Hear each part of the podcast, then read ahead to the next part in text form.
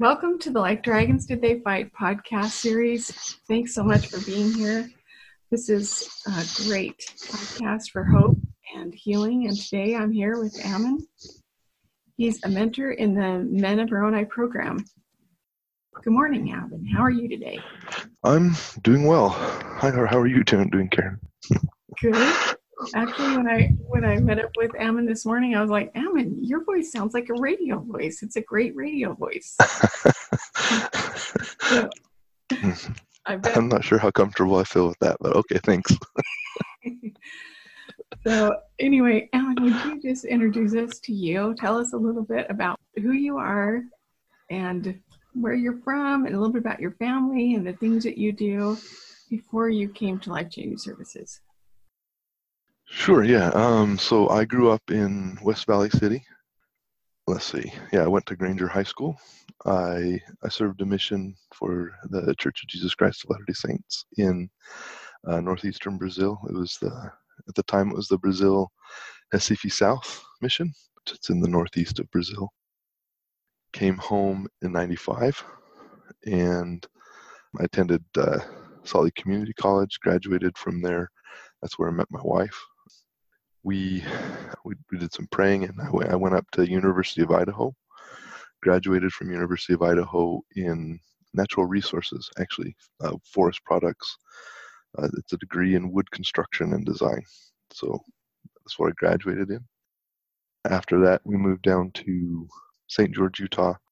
I worked in Mesquite, Nevada for a couple years and then in St. George for a couple years. And then I got a job up in Brigham City but we moved to Cedar City for uh, about a year.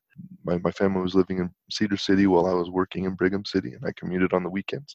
That was a bit difficult, but um, so we got we we did that for a year, and then we, we moved into my parents' home. Uh, they they were preparing to go on a mission, and we were going to take care of their house for them. Um, their mission took a little bit more than a year for them to finally get all the details settled, uh, but they uh, they, they left on their mission and we stayed and took care of their home. So we lived in West Valley for oh about three three years, and then we moved up to where we are now in South Ogden. Um, I've been I've been working in the the company worked in Brigham City since since 2008. And we moved to South Ogden 2011, and that, that's that's where we are now. I've, I've been a young man, I've been in the young men's presidency before. Currently, I'm serving as a young, young men's president. I'll be the last young men's president in our ward with the new changes that are made. Do you have children? Oh yeah, sorry. yeah, um, my wife and I we have eight children. Our oldest is 22, and our youngest uh, is five. So they're spread out all um, all along there. Yeah. So you're like you're totally on the treadmill. That's you're there. Yeah. Um, well, I should probably mention uh, my my wife homeschools our children. I try and help, but mostly it's our, it's her. And yeah, she does a pretty good job. We uh, I that, that that's a, that's actually a story in itself. We my wife and I before our oldest was in kindergarten, we thought we wanted to homeschool, and so we tried to homeschool and didn't really know what we were doing. Mm-hmm. Uh, we ended up feeling like we were just doing public school at home and not, not not really having a great relationship with our son. And so we decided to send him back to kindergarten because he, he was just a very precocious kid. He learned to read like four and was just very re- very much into books and reading and uh and we we uh, we yeah. But so we we kind of just we, we were like okay well public school is not all that bad. And so we just were make made sure we were involved in helping him with his education. And then um, while we were in, down in St. George, we read a we read a book called um, A Thomas Jefferson Education. Uh, it's about and they, they call the the whole idea of the philosophy is leadership education. It's helping people to to self educate and uh, after reading that, we uh, just had some experiences with the public school system that um, really kind of just changed our mind. And after reading the, getting the help from the book and the, the community that has been following that philosophy, we felt like we could actually do homeschooling, and we've been doing that ever since. That was in 2000, oh, early 2000s. I don't remember exactly what year it would have been. I could probably figure it out, but yeah, we've so we've been homeschooling since the 2005, six around that time, and so uh, my wife's been she's she's been pretty diligent and pretty good about helping being an inspiration and doing her own education to inspire the kids and yeah we we do pretty well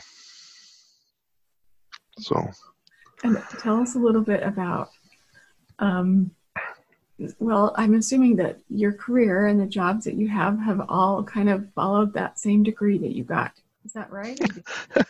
that, that's kind of funny. I, have actually never worked in wood wood products and, then forest products. Um, I have I have used a little bit of the structural. Um, I, I, actually work since I graduated from University of Idaho. I've worked in uh, civil engineering, drafting, uh, surveying. Um, then uh, for for a short period of time, uh, for that period while we were in Cedar City, my wife and I were trying to uh, get into real estate investing. Um, but that was in 2006, 2007, 2008, which is anybody knows anything about real estate was the exact wrong time to get into real estate investing. That didn't work out really well for us. Um, we ended up losing losing a house and having a whole bunch of financial problems. Um, but that was when I that, that's when I went back to work at uh, I, I worked for Nucor. I, I started doing steel detailing um, I call it uh, basically I was making adult erector sets as it's a pre-engineered steel building. Um, that's too much fun for a man. it, it, was it was pretty fun. It, it, was very very intense. Very it was very detailed. It was very much a schedule that we were on a high intensity, stressful schedule uh, to make sure we get the, the product out. We we made the drawings and uh, sent the instructions to the shop to build the the parts that would be sent out to the job site so that people could put them together.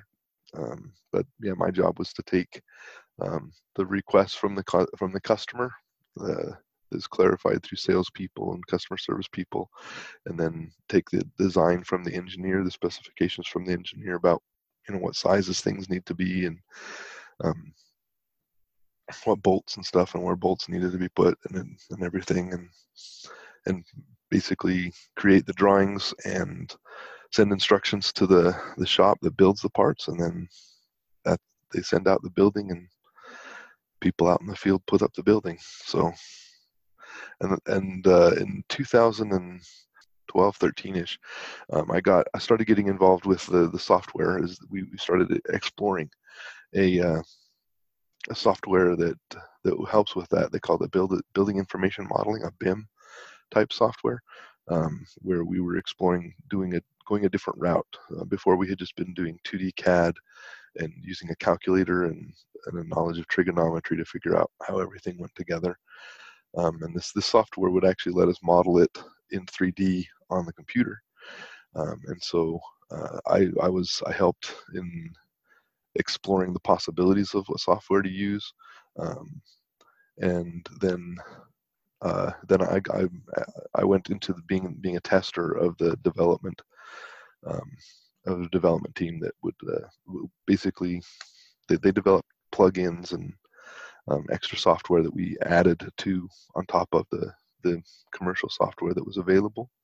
And so i would test our programs and i was a software tester.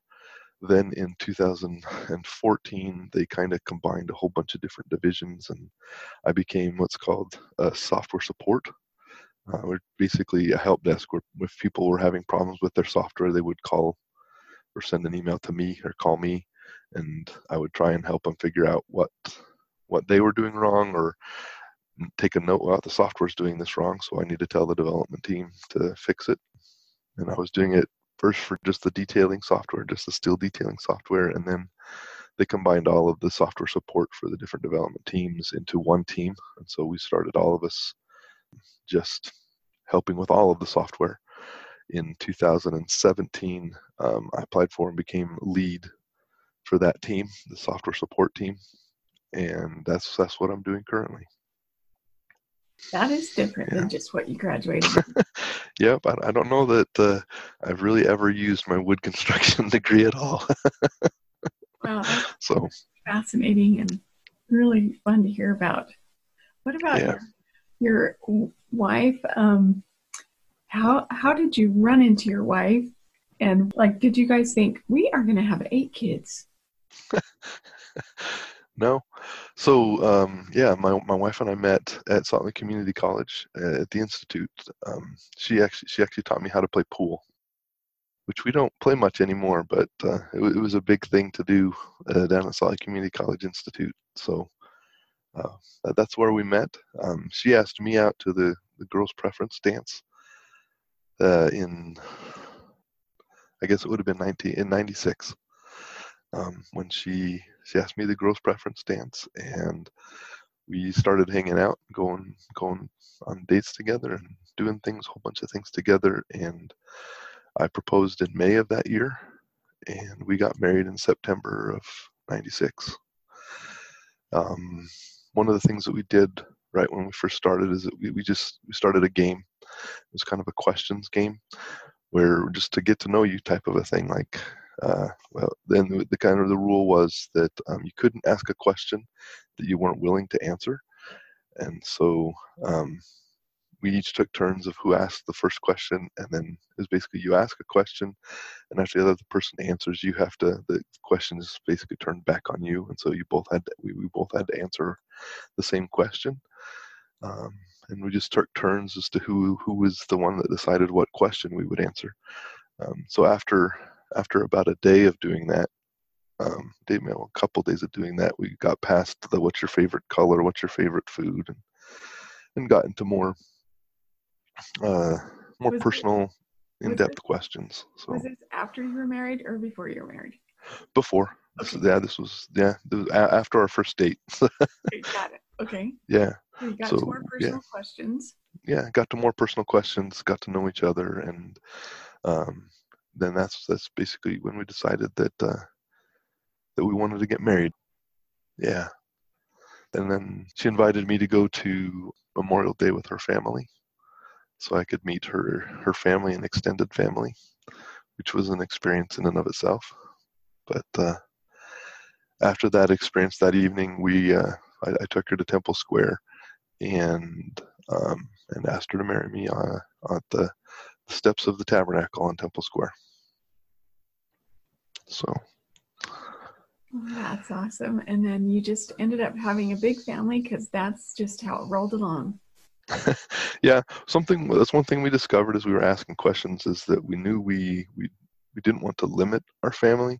Um, my my wife knew she wanted at least um, at least seven kids. I think it was at the time she'd had a dream about something, uh, and yeah, said she wanted at least I think it was seven kids. It might have been six. I don't remember, but um, but that was something we decided that we were we were going to let Heavenly Father decide um, how many kids, and that He would let us know when we were done.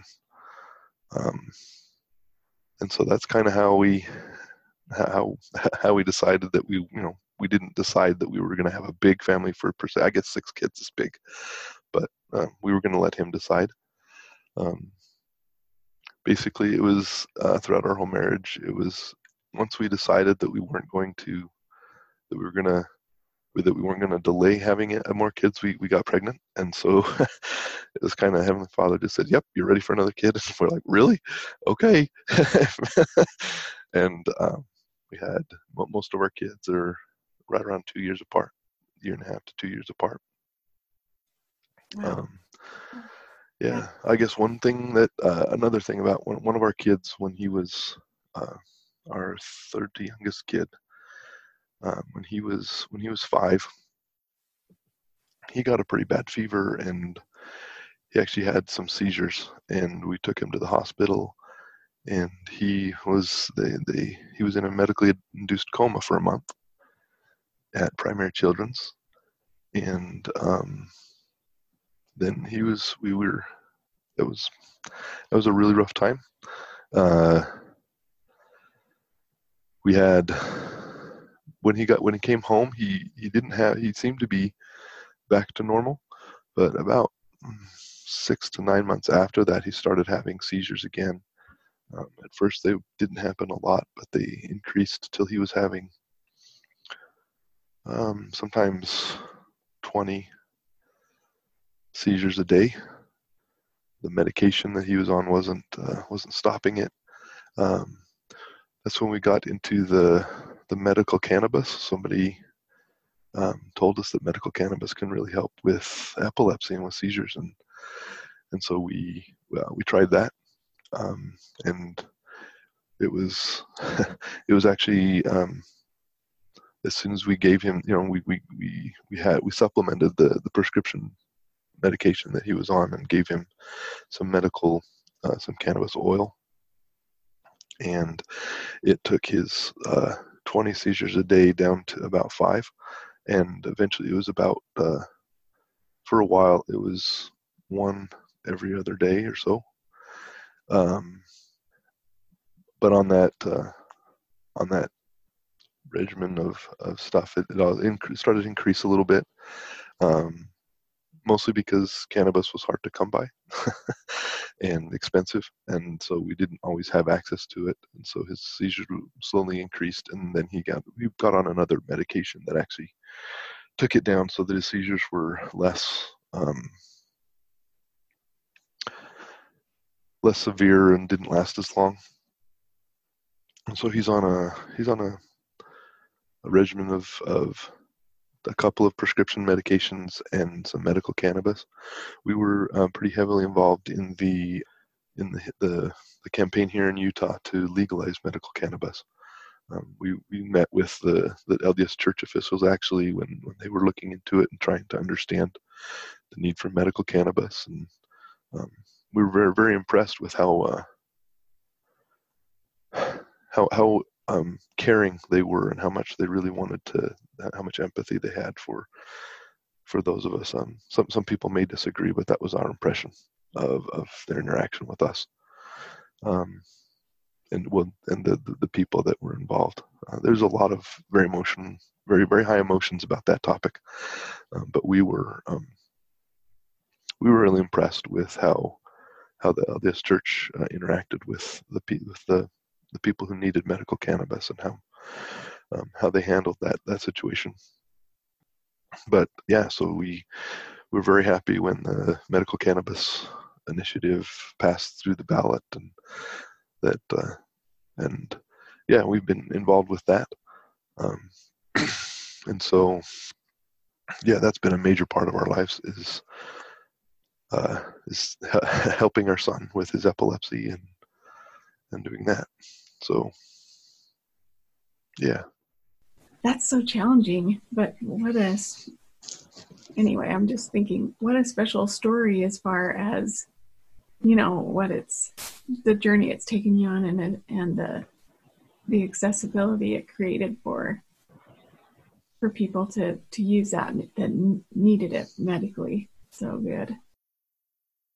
Okay, well, Ammon, tell us. Would you mind telling us like why would you want to have a podcast interview for the Like Dragons Did They Fight series? I know you're a Men Moroni mentor, and so it's obvious why we're having this interview, but why? Why do you want to share? Well, um, because pornography and just um, the sexual promiscuity in our world today is a very real danger. Um, and there needs to be more awareness of it and i want to i want to help get that awareness out to make um, to make this wonderful program that has helped me immensely uh, to make it um, more available and more more um, make people aware of the program that uh, can really help them if they if they allow it to.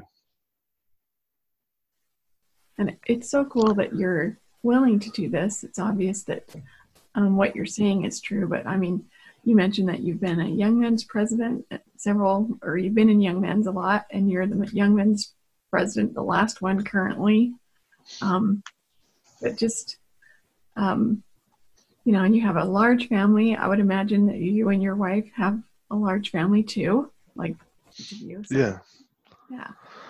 So. Yeah, I actually, yeah, I'm I'm actually second oldest of ten. Um, my, my older brother passed away a couple years ago from a heart attack. But yeah, we're we're a large family. Um, my wife is one of six, so she's the second oldest of six. So yeah, we, we both have we both come from fairly large families. Yeah.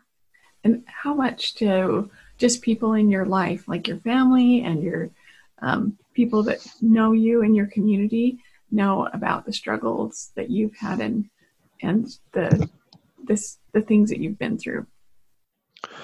Um, I don't know how many of my siblings know. Uh, a couple of them know about the struggles that I've uh, that I've been through that led to Moroni.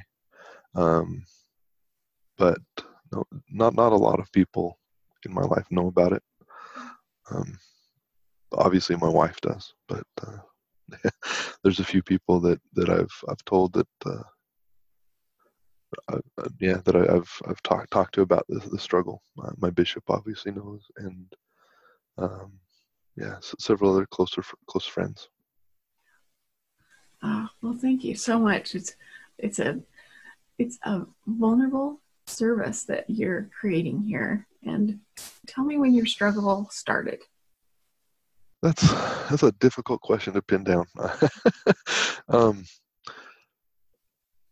because there's so much involved with it. Um, I my my parents are um, I love my parents and I know they love me. Um, but I, I have never really had a, a, a, relationship with them that where I felt like I could talk to them about my struggles and about what I'm going through.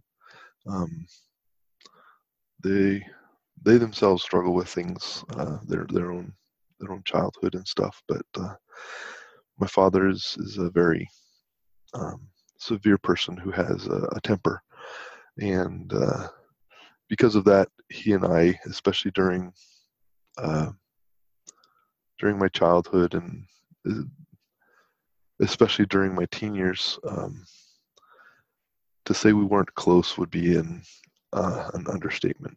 Um, there were times I, I, as a teenager I would have said I hated him, um, and that was that was a difficult time as a teenager uh, going through not not being able to to speak with my parents, and um, that was when I was first exposed to pornography. I know that uh, I also had there was a I call him a friend because at the time I thought he was.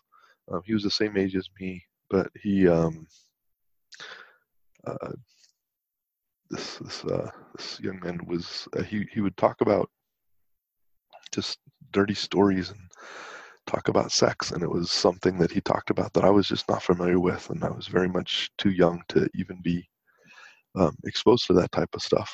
And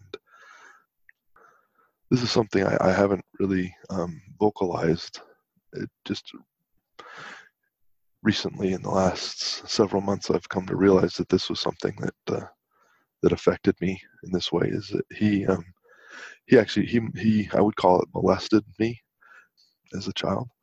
Um, he was the same age as me, but uh, that's something that uh, yeah, it's it's not something I've really vocalized a lot, and um, but that definitely had an impact on getting those chemicals, the neurochemicals going in my brain.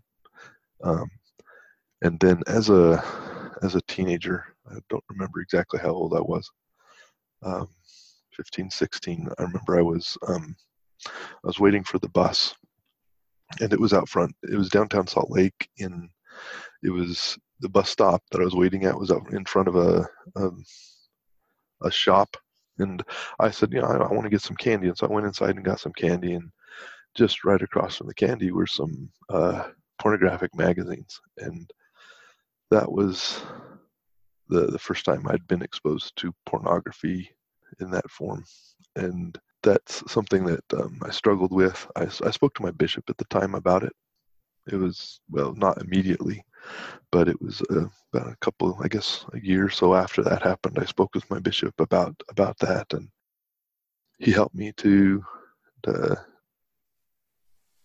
well, to to come to Christ. And um, about that time, I had a, a really ex- a good experience with um, I had a dream uh, where uh, well, I had the, the Savior come and um, I experienced with Him, and uh, that helped me to know that I'm an individual to Him, and that that helped me to um, to fight the battle for a while. Um, I struggled struggled off and on with fighting with those the chemicals that get you spinning and get you they get you to the point where you act outside your value system, like it's taught in the Men of Moroni and Eternal Warriors and Sons of Helaman and you know the the, the life changing services that we talk about um, with that spiral.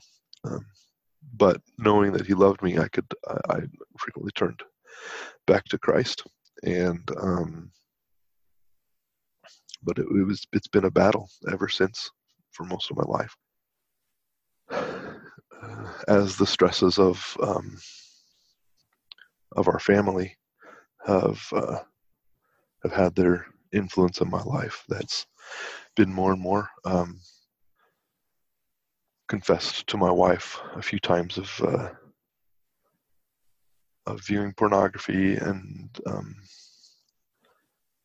and engaging in masturbation. And um, there were times when I went was, went for a while without telling her about it, and um, so the last time was, and and where, where she discovered that I'd been um, I'd been looking at pornography, and uh, we had had some serious discussions, and and I went and spoke to the bishop, and we needed to find a program for me to get into to um, to help me with this because up until this I hadn't really I mean, I'd, I'd spoken to a, a, counselor once or twice before and um, but no, nothing really for an extended period of time. Life kind of got in the way, and it wasn't a priority for some reason. Mm-hmm. Um, but yeah, and so this time it was it was important. Um, I wanted to I wanted to get this under control and to start winning battles.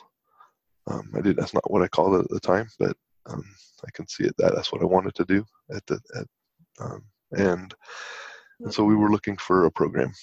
Um, and a couple years before, actually, um, Anelody Milne had gotten involved with. We were we were in a homeschooling group with Anelody Milne, and um, she had she had been uh, promoting to um, to all a lot of us. She was very much involved at that time. I, I, guess she still is now, but she was she was very much involved with the Sons of Helaman program and I don't know if of had started at the time that she first mentioned it to us, but she'd mentioned it to us a couple years before, and we had um, looked at uh, looked at stuff like that for for our children to to help them, and uh, um, and uh, th- that's when we looked in this and, and, found out that they did have a a program for adult men uh, called Men of Moroni.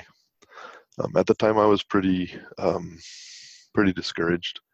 Um, but uh, and were you discouraged because of the conversation you and your wife had or the effect it was having on your wife or were you just discouraged because you had it had gotten so far along that your own personal struggle was so difficult? What was really discouraging to you? A lot of it. Um you know being, being in the fog of addiction it's really difficult to to, to tell what um what your motivation is. Um whether it's uh, because of the um, the the demands that that my wife is was making, or because I, I, there was some of all of that. Mm-hmm. Um, I, I, definitely was discouraged because of how far it had gotten. The it, uh, it would not have happened. I know if it, it, wouldn't have happened if my wife had not uh, insisted that I find a program. Um, just because you know being in the being in in the fog of addiction, um, you're not in the habit of acting within your value system and making intentional decisions for your own benefit, especially for your spiritual benefit. And I had, you know, procrastinated and too far too often. Procrastination was um, a big part of my life. Uh, procrastination and, and relying on other people to help me be responsible for the things that I need to be responsible for. Um, and that, that's still something that I'm working on on correcting is um, being responsible for my own life.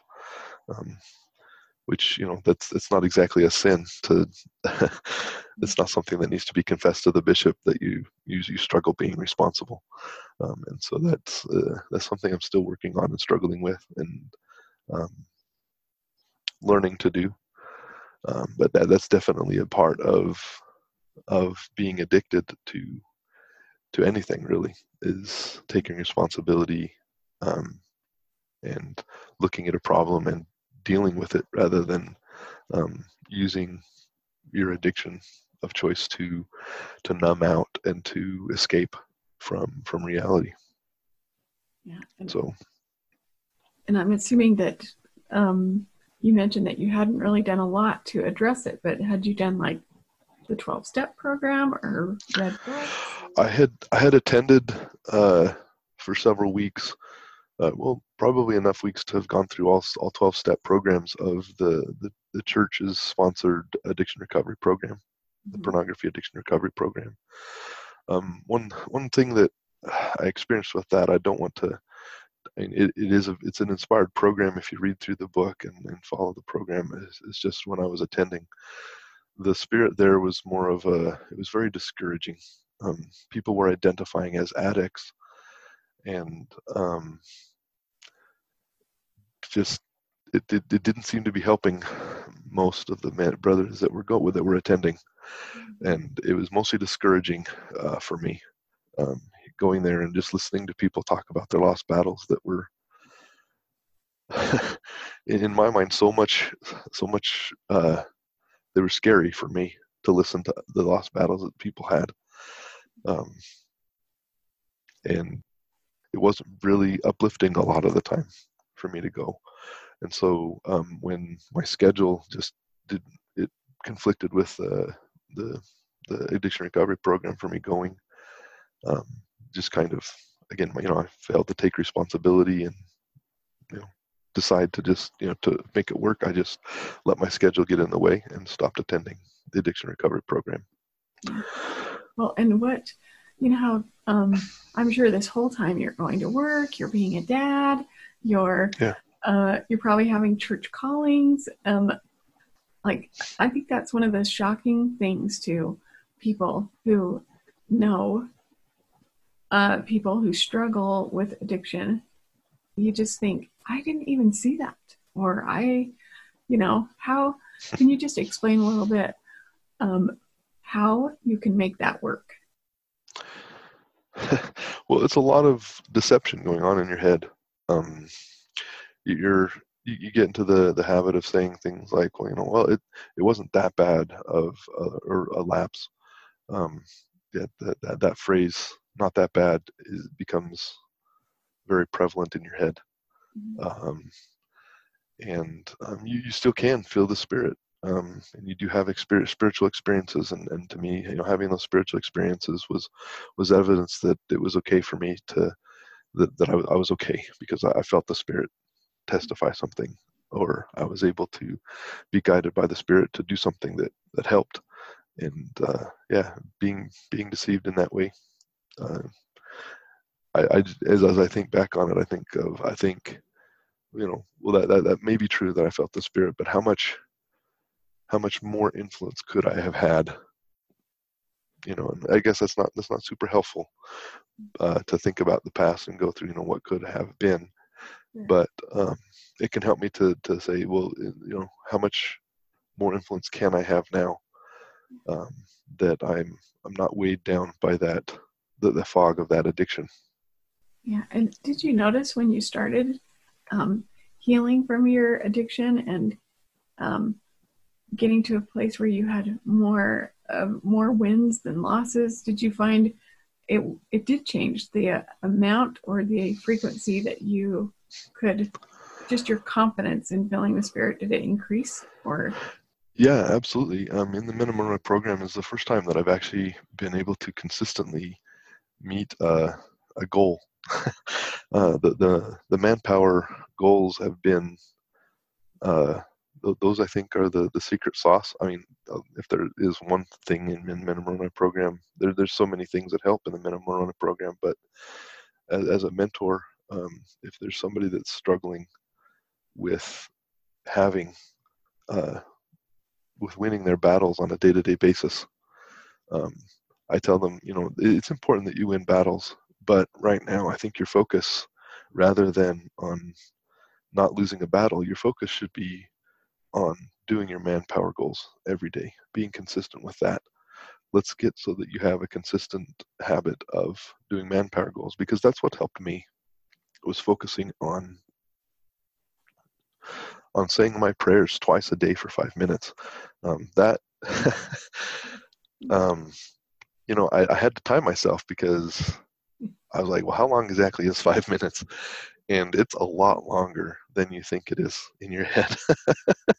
um, and so I do the same thing. I remember thinking, Yeah. five minutes? Okay, how long is that? I actually oh yeah, that's not that long. with a little timer. Yeah, I still use a timer because it, it's it's important because you you know you get in your head and you think, oh yeah, that's been five minutes and it's been like two. Um, but yeah, that that in of itself, I think, just um, I know I know for a fact I had never prayed for five minutes at a time before that point in my life, and doing that actually when I started Men of Moroni program, um, I was doing it three times a day because in my patriarchal blessing, I was counseled to pray morning, noon, and night. And so I felt impressed that that's what I needed to do. And so I was I was praying three times a day for five minutes. Um, I still I still have a prayer throughout my heart, but uh, in, throughout the day. But I, to, I, I've, I'm I'm back to just doing it twice a day. I felt felt guided that that's that's how I that's what I should be doing right now at this point. Um, but I still do pray in the middle of the day. I just don't do the the timer and, and stuff in the middle of the day. Um, but doing that, experiencing that prayer um, and praying and trying to find what what do I say for five minutes, and then asking Heavenly Father, Heavenly Father, what do I need to pray about? How do I how do I how do I pray for five minutes? I um, I was able to strengthen that relationship with Heavenly Father in a way that I, I had never had before um, even through those experiences of um, of knowing of having that those experiences with Christ earlier in my life as a teenager and the the impact that that had on me. Um, I I know that I I never I guess that that that experience itself I I felt closer to Heavenly Father, but uh, aside from that, the the praying five, five for five minutes, um, three times a day, was a huge factor in building my relationship with my heavenly father and getting to know him and and have in getting used to having him direct my life and influence my life with the spirit and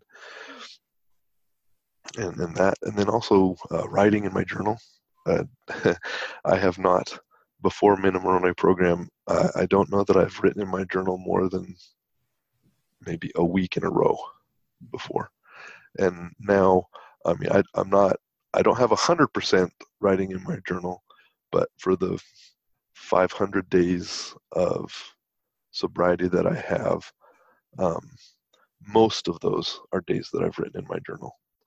And, and uh, it, I, would say 99%. There, there's a day every now and then that I that I've I've missed, but writing in my journal has been a major impact on on helping me to um, well, first of all, process my emotions, uh, to get them out of my head so that I can look at them and, and see exactly what am I saying to myself, and to take to take those things out of my head and to write down the things, the impressions that I get, so that I can look at them later or just look at them in the moment and be able to to put them to words.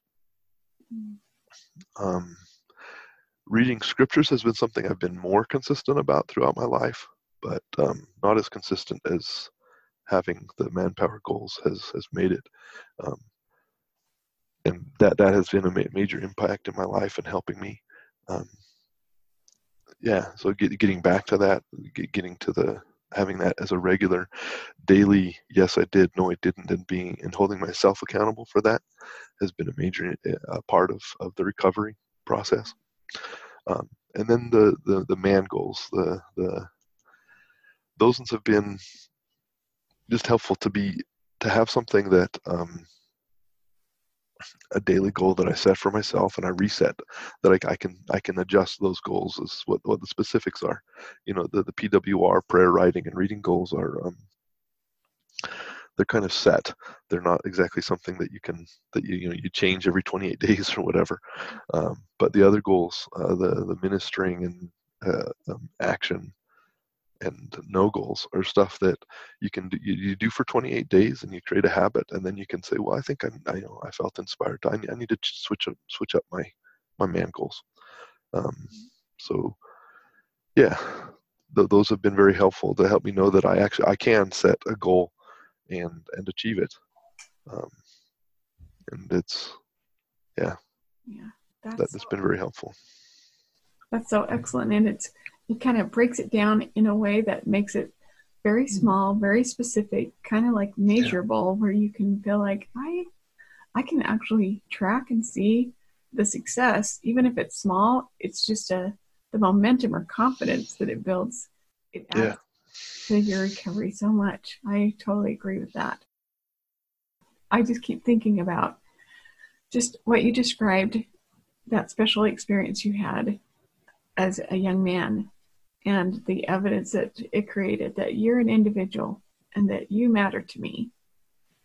Um, how significant that must have been in your life um, with the feelings you were having about your dad.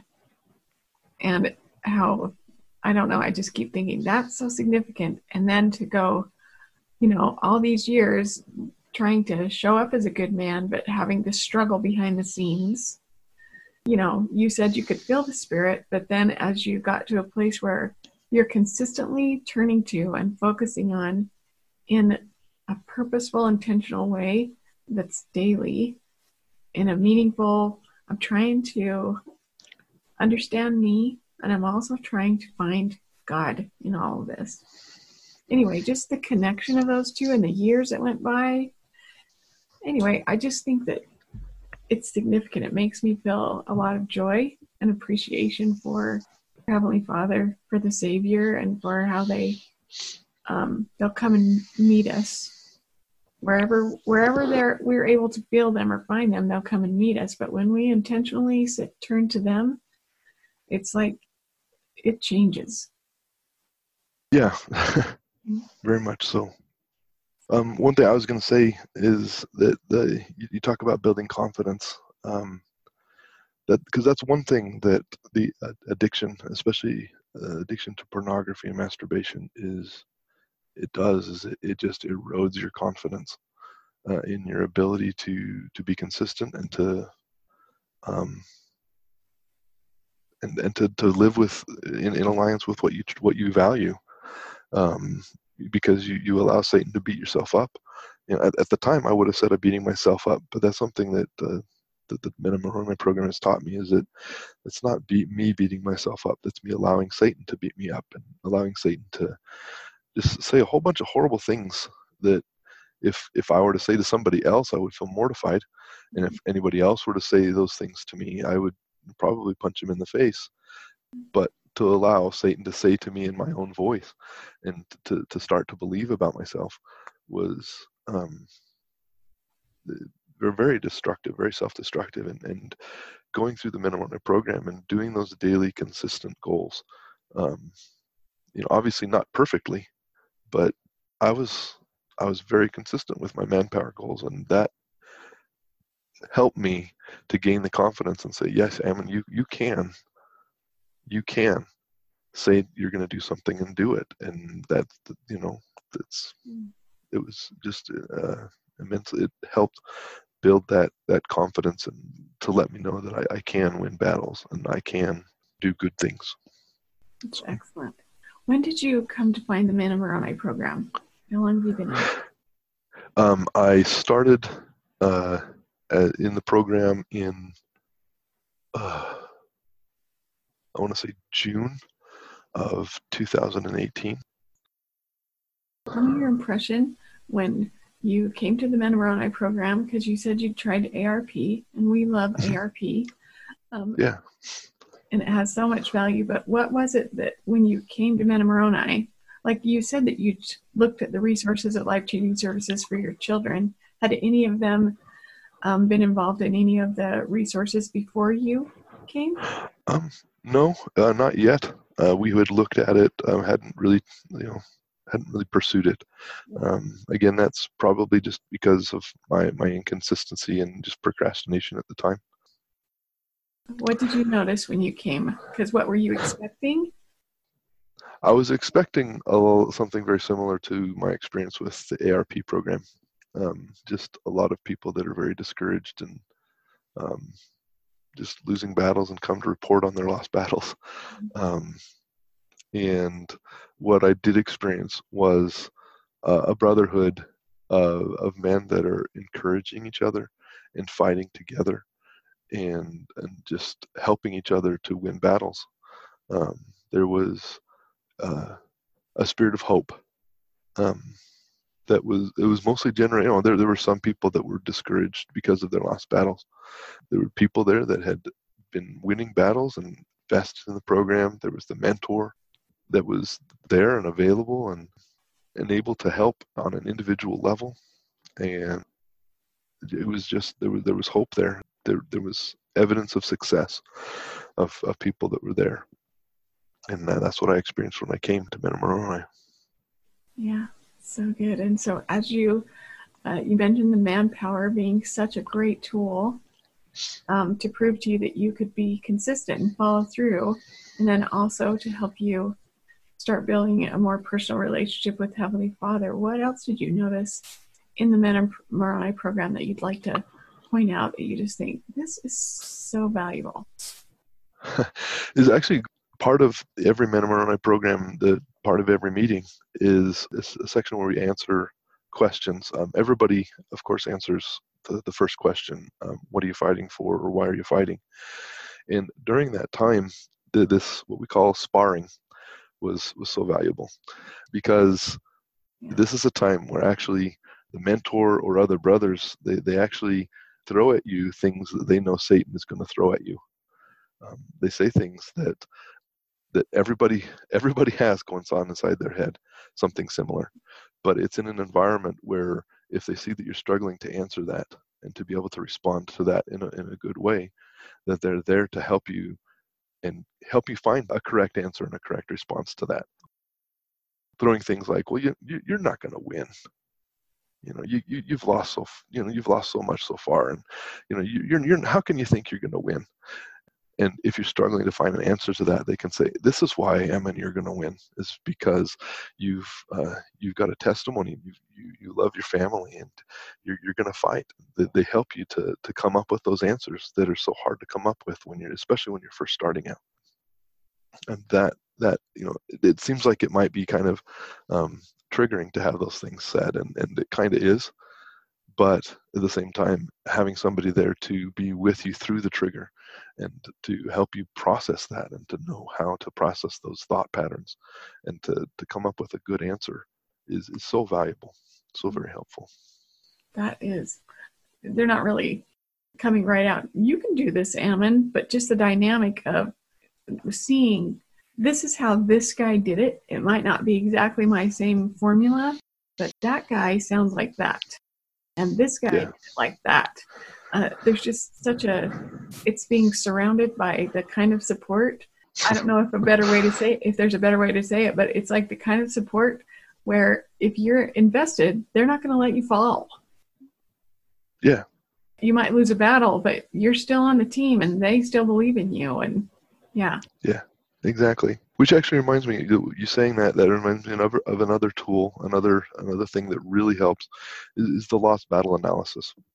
Um, actually, in, since starting the program, I, I haven't had a lost battle since starting Moroni program, wow. and I, I attribute that to a couple of things. First of all, the manpower goals, but second of all is the lost battle analysis that um, being there kind of a third party to other people's lost battle analysis because I can see how wow I could have I've I've had thoughts like that and that's a lie that I've believed.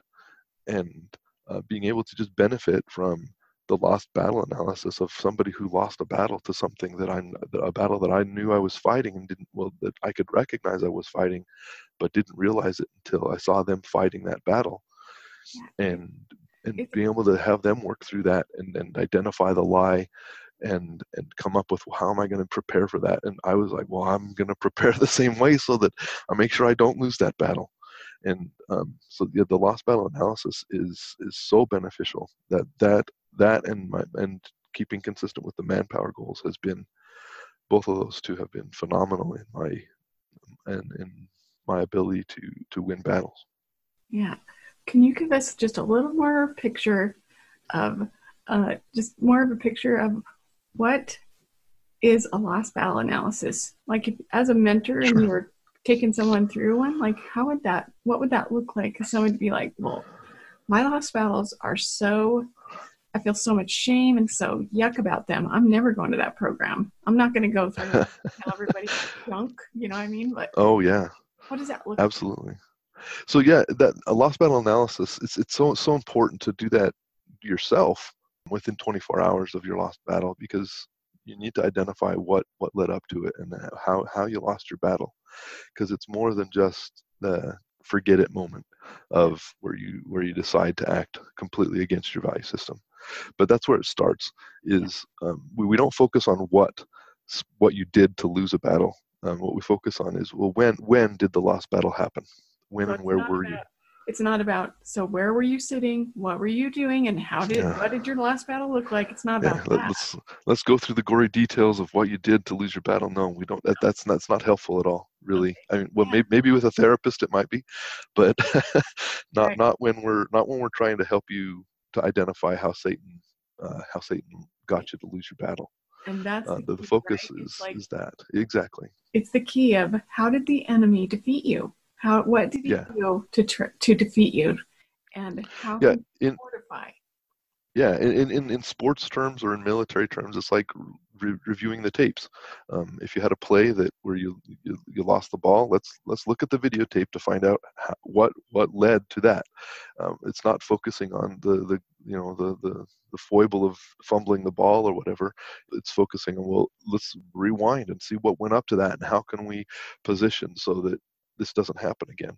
Um, and so it, it's the to step through the lost battle. You start with um, well the the chemical scale. There's a one through ten, but at level five is the the forget it moment is the what that's that's a lost battle is is at level five um, we call it the forget it moment the F it moment the, that, that's forget it F it uh, moment where you just like forget it I'm I'm gonna just I'm just gonna act against my value system um, in whatever way that is, but identifying when and where that was, and then from there you go back to level four, which is the irrational or the stupid or the crazy conversation, uh, which is basically where you're you're kind of having this conversation in your head. Um, a good analogy or a good good visualization is kind of you know, the shoulder angel uh, that you have you know the, the visualization where you have the, the the devil and the angel on your shoulder kind of con- conversing back and forth about you know oh you should really do this one. You, know, you should really stop. Um, it's it's it's kind of you know where, where you have in your voice that uh, you should really not you should you should probably quit before you have a last battle. Yeah i know. In a minute you know that that type of a conversation. And so identifying that and then identifying also the lies that satan is telling you during that during that conversation. What lies did he convince you to believe with that conversation? And and how long did that last? Um, and part of how, of identifying how long that lasts is to then identify the level three the um, the dude moment uh, identify is is what we call it. And the, the dude is like well dude you know what you could do right now? Um, that's why it's called the dude moment. Um, but the it, it's it's the the moment where we can most easily identify the temptation to act outside your value system happened. Uh, that, that's level three, and then identifying when that happened and what what was that level three, uh, what was the lie, what was the the temptation that that Satan wanted you to to believe and wanted you to follow. And so leading up to then the level three is identifying the level two, which are strong negative emotions. What are the strong negative emotions that you could identify feeling that uh, that allowed you to to spin and to, to become susceptible to a dude moment. Uh, you know, uh, there's there's an acronym that we ident- that we we like to use to identify those is BLAST, B L A S T. B is, bored. Um, were you bored? Uh, L lazy. Uh, did you feel lazy? A anxious, angry. Uh, S stressed. Or T and T is tired, either physically or emotionally, or both and just identifying did you feel that and and um, and what are those things that you felt those strong negative emotions and then leading up to that is a little bit harder to identify is level one where you just kind of feel off you, you're just you're not feeling super great there's no no super strong negative emotions to identify specifically but you just identify that you're off you just you can see that you're off um, and uh, which gets you back to level zero. When was the last time that you felt the Spirit strongly and that you felt close to Heavenly Father? And identifying that, um, and what was it that that caused you to just feel off? What led you to to that? Just you know to to, to lose the Spirit. What was the trigger for that? Um, and identifying that um, if you can catch your battle at a level one or even a level two and get back to level zero where you're feeling the spirit and you're close and you're in tune is it's a whole lot easier to win a battle at level one to do something to actively bring yourself to to feel the spirit uh, to to do something to fight against satan to identify that satan is attacking you and to do something to just kick him in the face and say, "Take that, Satan."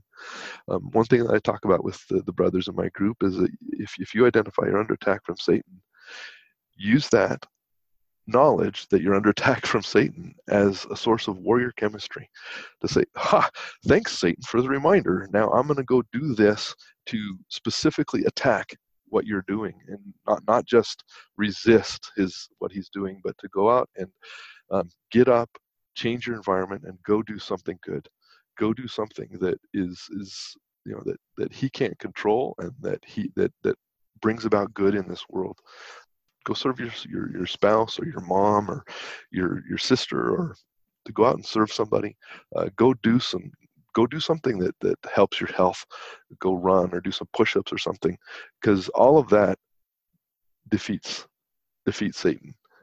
He doesn't want us to do anything productive. Go do something productive. Go do something to minister. Go do something to to bring yourself back to a level zero and something where you feel uh, you feel your worth as a son of god and you know as you're saying that i'm thinking of elder bednar's talk in general conference about the cheetahs and the topis. Yeah.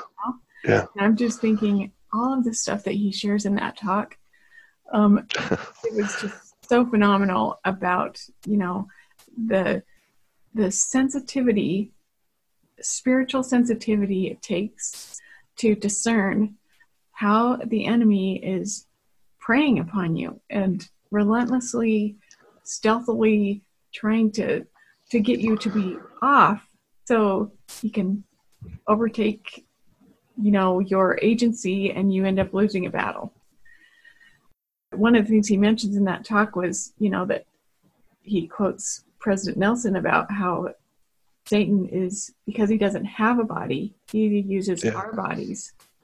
And that training that it takes right there to stay at that at that place where yeah life's going to affect you you're going to get bored you're going to get lazy you're going to all those things you're going to feel off it's a daily experience but the but the training of here's what i do with my body or the weapon that I have. Yeah. This is what I do with my body, cause him pain so he can't overtake this. It's so, I love the way you described that. Yeah.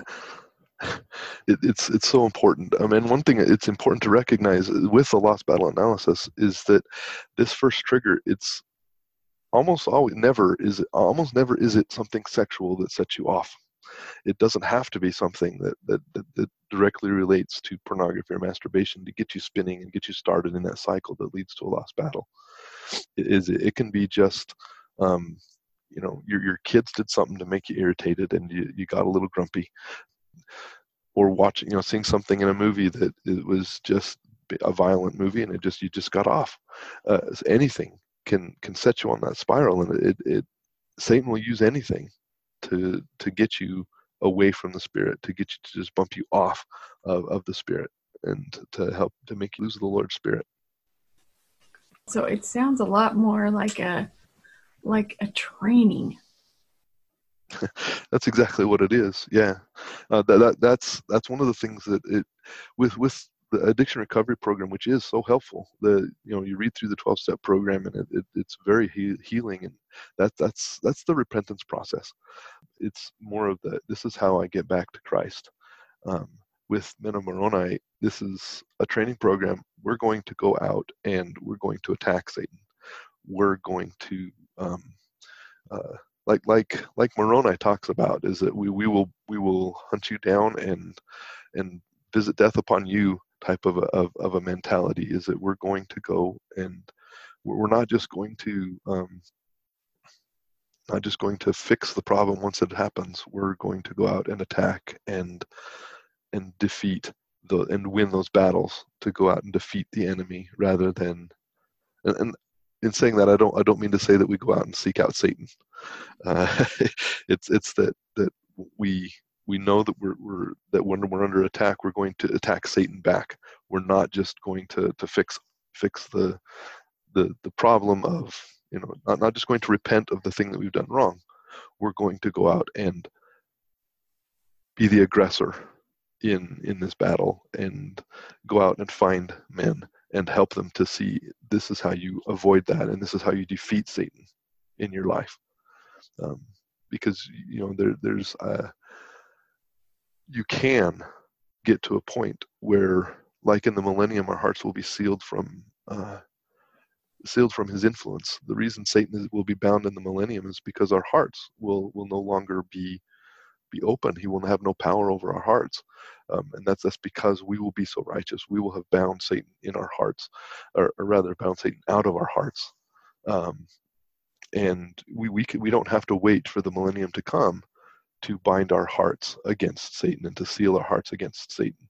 And that's that's what I see Moroni program doing is helping people to to bind their hearts against Satan, to to to get so that you are defeating Satan, um, and that uh, your your your picket fences and the, the ditches around about your cities, like Moroni did, uh, are are are well maintained, that your border patrol, you have a patrol going around around your borders that's on a regular watch, so such though that the people that, that the inside the city, the inside your, yourself does not experience the war that uh, that that is raging outside.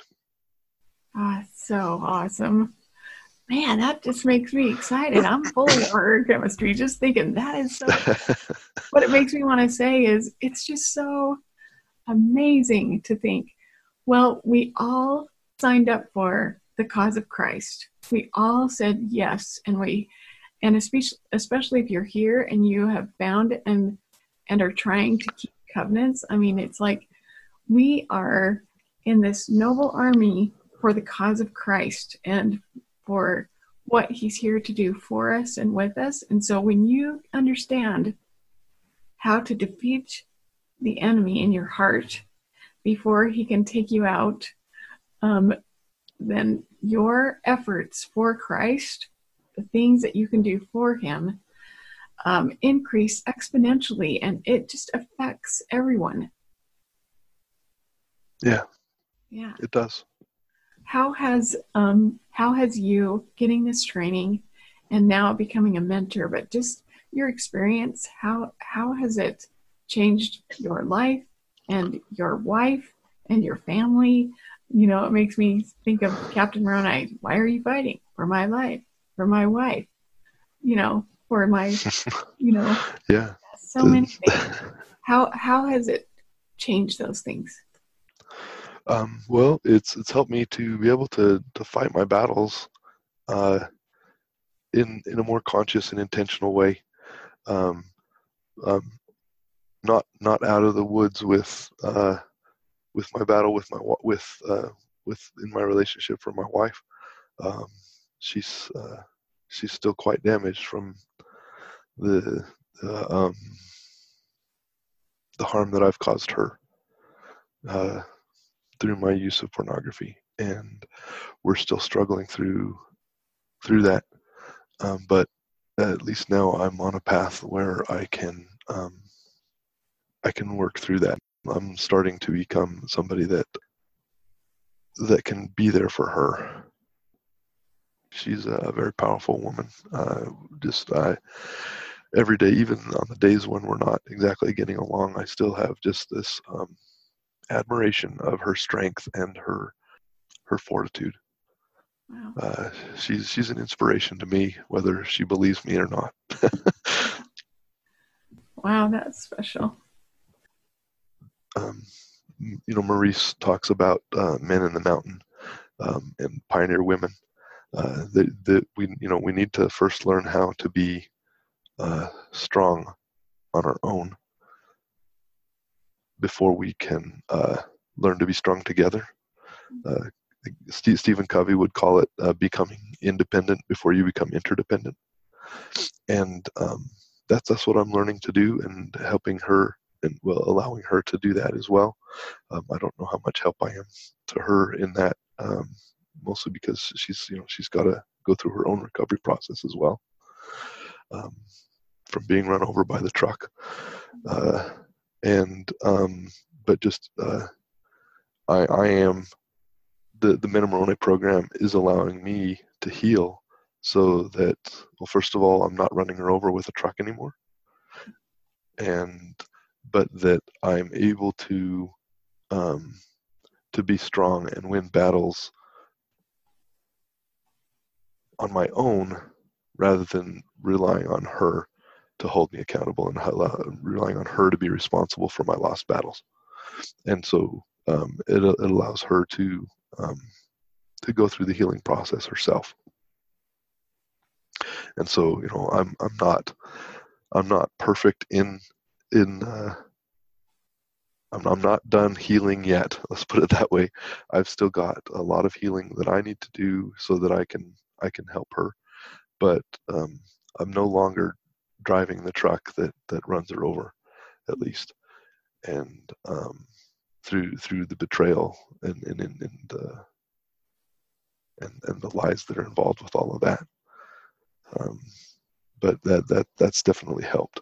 That that's something that um, it's difficult to deal with as in, in Men of Moroni is, is when there's married, you know, because it's not all men, married men, but when when there's men that are married and have and are going through that problem is that they often want marital advice. How do I do this? And you know, I'm not a I'm not a therapist as a mentor, and Moroni program is not designed to fix marriages.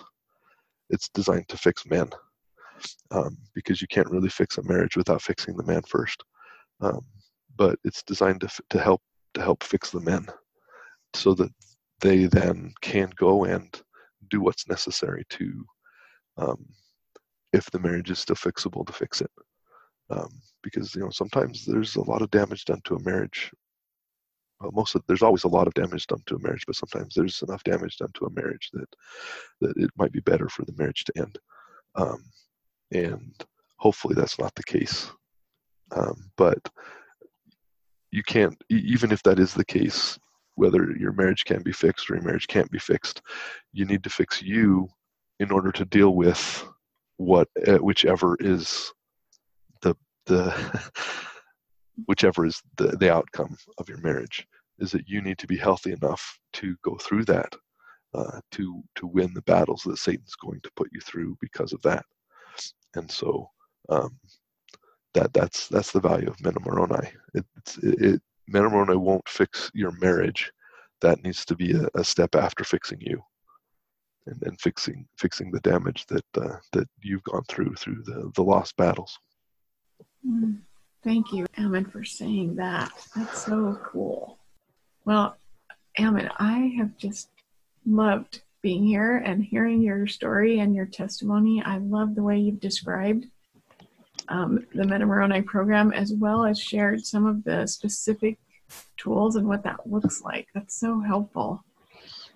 Um, for someone who's stuck in a place where they're like, yeah, I've tried stuff. I'm I'm too deep in this. I don't know. Like, that's that's a lie. that's, that's that's what I would say to people like that. Is that that's a lie, and identifying that and saying that out loud, that's a lie.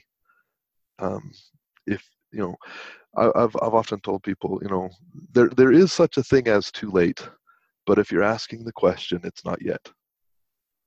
Too late is after you die, and uh, well, even then, it, there's it's difficult to identify a too late. Um, but with the Savior's atonement and with uh, with the plan of salvation, uh, too late is after the final judgment. But we're not there yet. Um, so there's there's still something you can do, and there's always always hope for for your situation. So good. And if someone was thinking, well, maybe I'll just get online and look at Men of Moroni, you know, um, would it be because I know there's therapist led groups, there's mentor led groups, and yeah. yeah, like what would you tell them to just look for? How would what would they? Just some friend on the street was like, "Guy, I just need some help with this." What would you say? well, I would I would tell them to to give give the matter some prayer about whether you go to the mentor group, led group or the the clinician led group, and um, decide you know and uh, you know give the matter to some prayer and discuss it with your bishop and and make a decision about which option is best for you. But uh, both options are, are, are very valuable options. Um, you can you, you, can gain a lot of value from either one. I don't have a lot of I don't have any experience actually with the the clinician led groups, but I imagine they're very similar. Uh, but uh, they it, both of them are very this the Men of Moroni program because both of them are part of the Men of Moroni program and the, follow the same uh, the same philosophy and uh, methodologies that would be helpful. And do something. Uh, don't don't do nothing. Do something to to get yourself some help and to get yourself so that you can start winning battles. uh, against satan don't believe the lie that you're that you're without hope that that's something that satan would love for you to believe and that's a, a very powerful lie that he tells a lot of people and it's a lie that i believed uh, for a lot a lot of time uh, throughout throughout my life. And one one of the things that uh, he inspired me to procrastinate uh, is is by believing the lie. And but don't don't put it off. Get started. It, it feels like it will be embarrassing, and that's another lie that Satan will tell you is that you, the shame involved uh, to keep you from participating and doing something to get your life to, to get your life healed and to get yourself into recovery. Um, there, the Moroni program is not about creating shame. We, are here to help you fight that shame and to, to work through that shame. Um, there's definitely guilt involved whenever there's sin, but to, to deal with it as guilt, not shame. To recognize the reality of that you've done something that needs to be corrected that's caused damage to you and to others, but that doesn't make you a less worthy son of God. You're still you're still a son of God, and you have divine worth. And what what this addiction and problem is doing to you is keeping you from feeling that let's get you some help so that you can you can feel that love that is always out there and so that you can feel that the love that the savior and the, the heavenly father have for you as their as as a son of god thank you Alan. i felt the spirit so strong as you were saying that yeah well if there's is there anything else that you'd love to say at the end um, that you think, man, I really haven't got to say this yet, but covered all of. I guess I, w- I would say to also if there's any ecclesiastical leaders, any bishops or anybody that's that's out there um, that have heard about this program, uh, this is a very helpful program. It, and um, even the, the life changing services uh, through the, the Eternal Warriors program can be very helpful for, for any youth whether they're dealing with with pornography addiction or not.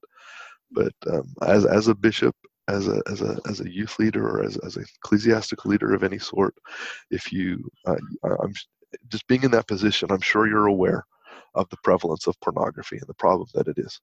But there are also um, so many other things in this world that that uh, people do to act against their value systems. And the Eternal Warriors program is would be helpful for any family to participate in, and and even to have.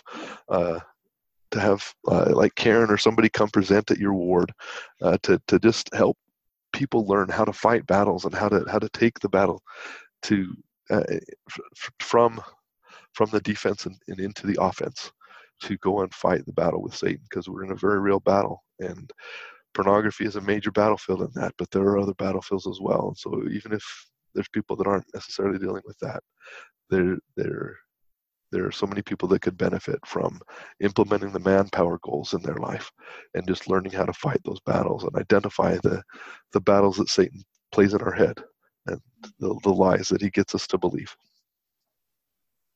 Excellent. Thanks for that. Well, Ammon, in closing, could you just answer Q1 for us? Why do you fight? I fight to seal my heart from Satan. Um, that that is that is my ultimate goal is to get to a point where um, not so that it's automatic like a program or like you know the convenience mechanism in your head. Not not so that i don't have to fight anymore but so that uh, my, my heart is sealed so that I, i'm focusing on doing good and building the kingdom rather than struggling with the day-to-day fight and the, the defeating the lies of Satan, but that I have my border patrols up, and that I have my my walls and my my ditches of earth around my city, so that I can that, that Satan no longer attacks the interior of my city, uh, the the interior of my soul, to get it so that I I don't that my, my border patrol is in place, and I am I'm uh, I am no longer influenced by Satan's attacks. That's why I'm fighting. That's excellent. And, you know, as you say, your ditches and your walls and your border patrol, I just think in that same story, there's this watchtower. And I think, you know, anybody watching you or hearing this podcast or experiencing your um, your confidence and your ability to follow through and to be the man that you were born to be and to believe and have the identity that I am a son of God and I matter and um, that you have a, a duty to God and to Christ's purpose. And anyway, I just think from the watchtower, there are lots of people who might not be feel like they're as high as being on a watchtower, but everybody's watching and wondering is joy really possible? Is healing really possible? Um, can things really change? Because every day I wake up and it's the same hard. And so to just hear uh, your story has been so inspiring, but also to just know that over all of it, over all the hard that we're facing and all the things we're wondering, that watchtower of our Savior making it possible for change to happen, that He's, you know, He's there on the watchtower. Yeah, it, it yeah, it, it, there acts, there absolutely is reason to hope because of the Savior. Um, you know, referring back to the the, the talk, uh, the Bednar's talk about the the topis and the cheetahs. Christ is there. He's that topi, the, the more experienced older brother topi that's there uh, uh, from the higher vantage point to be able to see those cheetahs. And there, there is reason to hope, and he's there uh, as long as we listen to his uh, to his warnings and listen to him. We there there is hope, and we can win our battles and be protected and safe. So great. Um, thank you so much. Thank you for the opportunity, Karen. I appreciate it. Yeah, you're welcome.